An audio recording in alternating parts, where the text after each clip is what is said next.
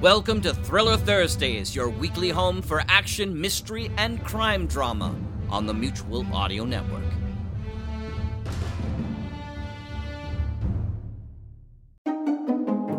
Hi, I'm Rich, your mutual announcer for today, thanking you for joining us on the Thursday Thrillers right here on the Mutual Audio Network. Each Thursday, we bring you mystery, adventure, detectives, suspense, and thrills.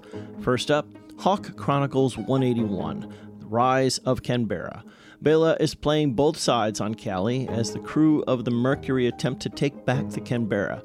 In Queens, Jocko and his team get into position at Flushing Meadows. In Houston, Richard's team begin to move into place at the University of Houston. After that, you can hear Tony Serecchia, The Adventures of Scarlet Hood, Episode 5, Saltus Feldi, Part 1. Once upon a time, in the land far, far away, deep in the woods, there's a city named Grimstown where there's a great many people, some of whom it seems live a fairy tale existence.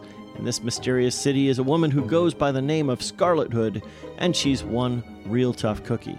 This time, Scarlet meets the queen of all she surveys and flashes back to her past.